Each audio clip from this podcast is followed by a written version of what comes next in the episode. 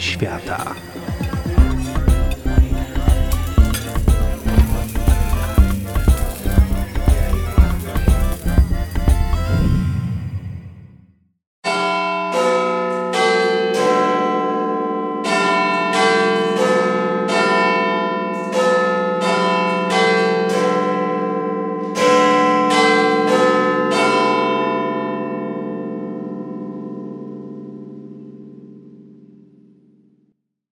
Dzień dobry, albo właściwie good morning, bo dzisiaj odwiedzimy Londyn.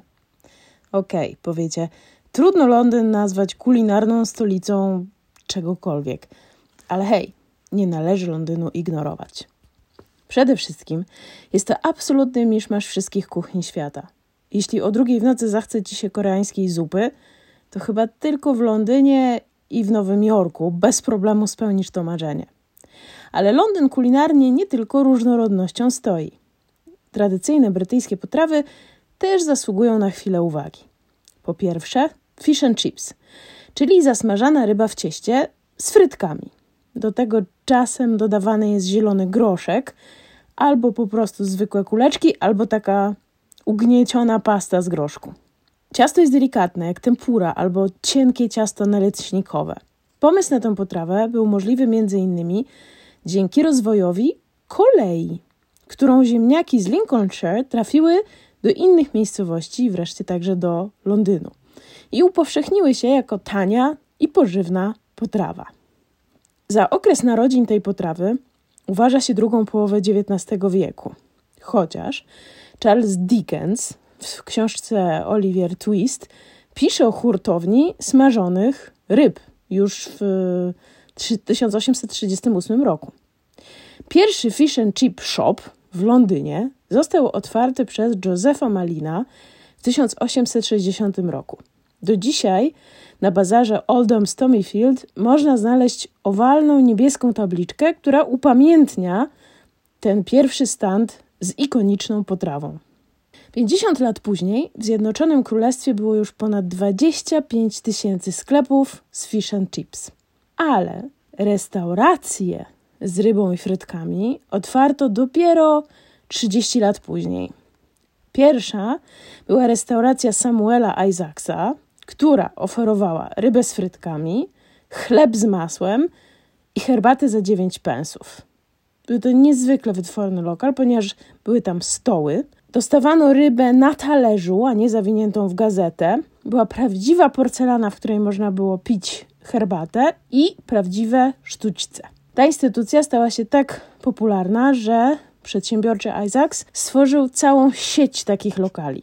Ryba z frytkami przyjęła się tak bardzo, że podczas obu wojen światowych była dofinansowywana przez rząd brytyjski i nie podlegała reglamentacji.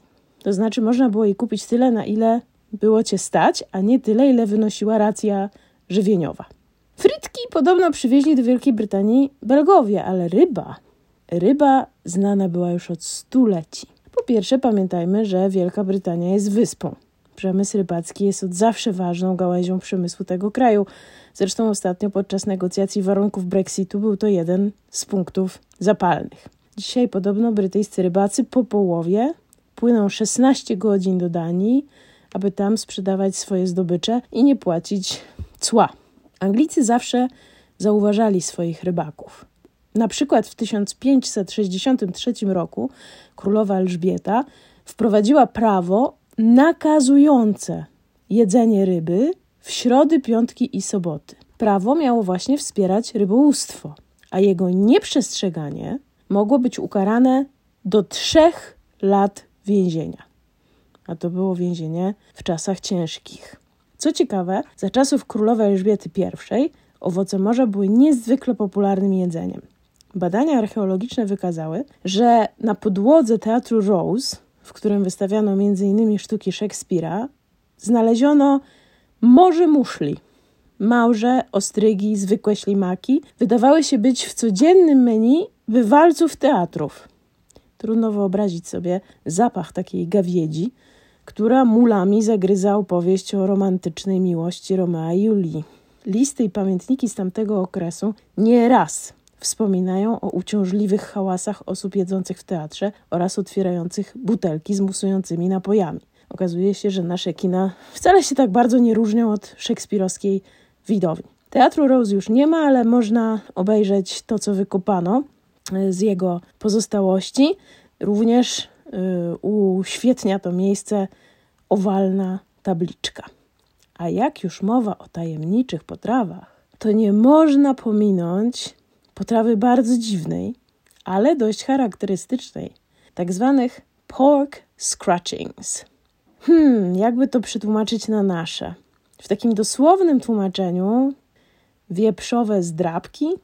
Historia tej potrawy sięga XIX wieku także, kiedy w niejednym domu w Londynie hodowano świnie.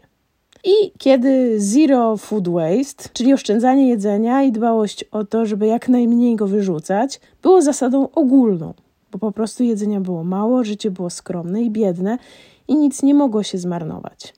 Pork scratchings to uwaga, uwaga, skóra świni pokrojona w małe kawałeczki i usmażona. Może nie brzmi to zbyt dobrze, ale jest naprawdę smakowite. Skórę zdejmowano ze świni z cienką warstwą tłuszczu, następnie cięto na małe kawałki i podgrzewano w garnku z grubym dnem. Z wytopionego smalcu robił się taki ciekły tłuszcz i wtedy podwyższono temperaturę, tak że te kawałki smażyły się skwiercząc. Odcydzano je i podawano solą oraz frytkami usmażonymi w tym samym smalcu. Rzeźnicy bardzo szybko zorientowali się, że można sprzedawać te chrupki w papierowych torbach, i właściwie do dzisiaj można pork scratchings dostać w niektórych pubach jako przekąskę do piwa, ale też oczywiście kupić w sklepie. Pork scratchings to jest duży biznes z ponad 20 milionami opakowań sprzedawanych w Wielkiej Brytanii co roku. A wielkim fanem tej przekąski był na przykład Roger Moore, czyli wieloletni James Bond. Na usprawiedliwienie warto dodać, że ten przysmak wcinają także Amerykanie. W USA można dostać wersję z cynamonem i cukrem, ale także Hiszpanie. I hiszpańskim pork scratchings, które pewnie nazywa się jakoś inaczej, pięknie po hiszpańsku, towarzyszy dosyć obrzydliwa historia o tym, że hodowano świnie, które były karmione ziołami po to, żeby ich mięso smakowało smakowicie i one ocierały się od drzewa i zdrapywały skórę i kiedy przyszedł głód, zdesperowani hodowcy świń postanowili sprawdzić, co z tych zeskrobanych fragmentów można zrobić. Więc za smażoną skórką świni można objechać kawał świata. No, ale teraz porozmawiajmy może o rzeczach mniej przyziemnych. Bo jednak Londyn ma w sobie też piękny fragment. Oczywiście ma wiele wytwornych restauracji, ma bardzo wiele eleganckich miejsc, ale co tu dużo ukrywać? Dla wielu turystów, nie tylko z Polski, Londyn to miasto Harry'ego Pottera. Harry Potter, czyli młody czarodziej, który sprawił, że dzieci znów zaczęły czytać. Nie taki młody, bo według y, wyliczeń uważnych czytelników, Harry w zeszłym roku, w lipcu, skończył 40 lat. Ale to, co bardzo ważne, to to, że bardzo wiele miejsc w Londynie kojarzy się z Harrym Potterem, jest związanych z nim. Jest na przykład hotel, The Georgian House, który jest mm, na pierwszym piętrze zupełnie zwyczajny, ale pod schodami na parterze znajduje się dziwna półka z książkami. I kiedy się odpowiednio naciśnie guziczek, to okazuje się, że są to drzwi, które prowadzą do części hotelu nazywanej komnatami czarodziejów.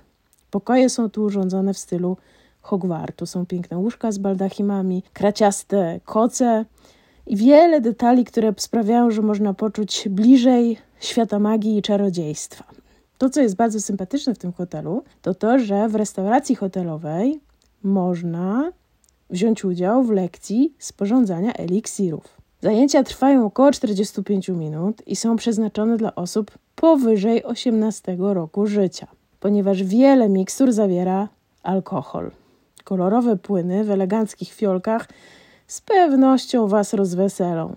A najpiękniejszy jest drink z błękitną watą cukrową i ciekłym azotem, który wygląda i smakuje jak z bajki. Do tego skromne, ale smaczne kanapeczki w brytyjskim stylu, czyli czasem po prostu chlebek z ogórkiem, podane w klatce na sowy. Skoro mówimy już o tym, co pito w Harrym Potterze, to chcę dojść wreszcie do dzisiejszego przepisu. Otóż, jak być może słuchacze pamiętają, ulubionym trunkiem młodych czarodziejów było butter beer, czyli kremowe piwo. Bardzo słodki, bezalkoholowy napój sprzedawany w gospodach i pubach w Hogsmeade, wiosce czarodziejów. Podobno w kremowym piwie jest odrobina alkoholu, ale jest na tyle niewielka, że tylko skrzaty mogą upić się tym piwem.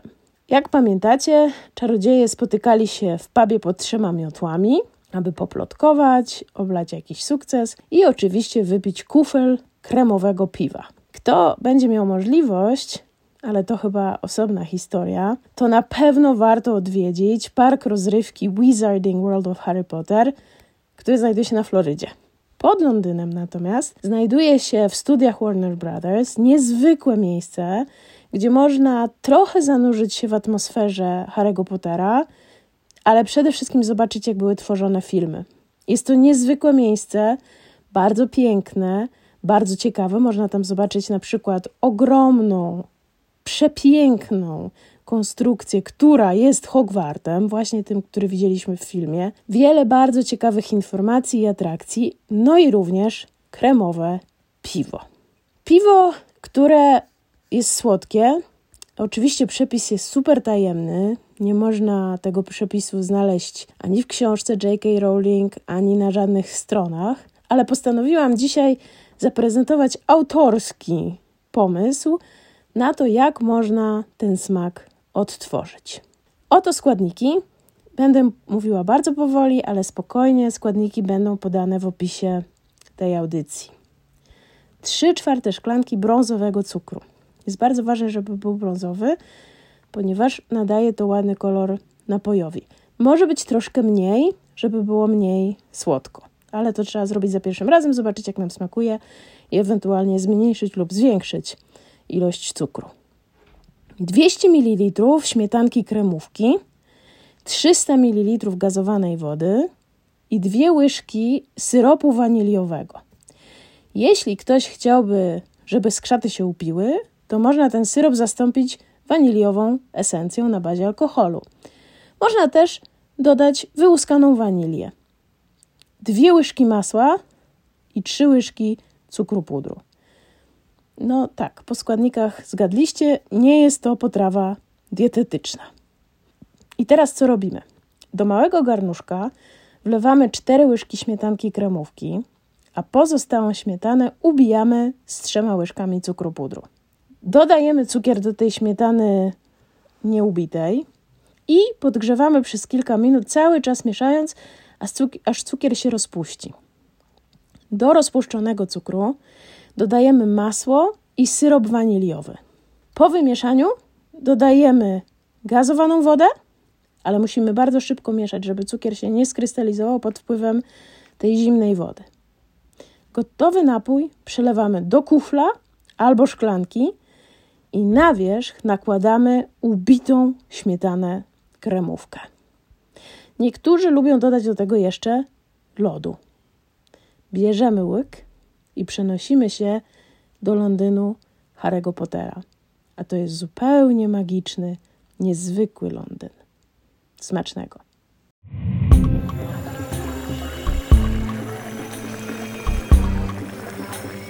Kuchnie świata.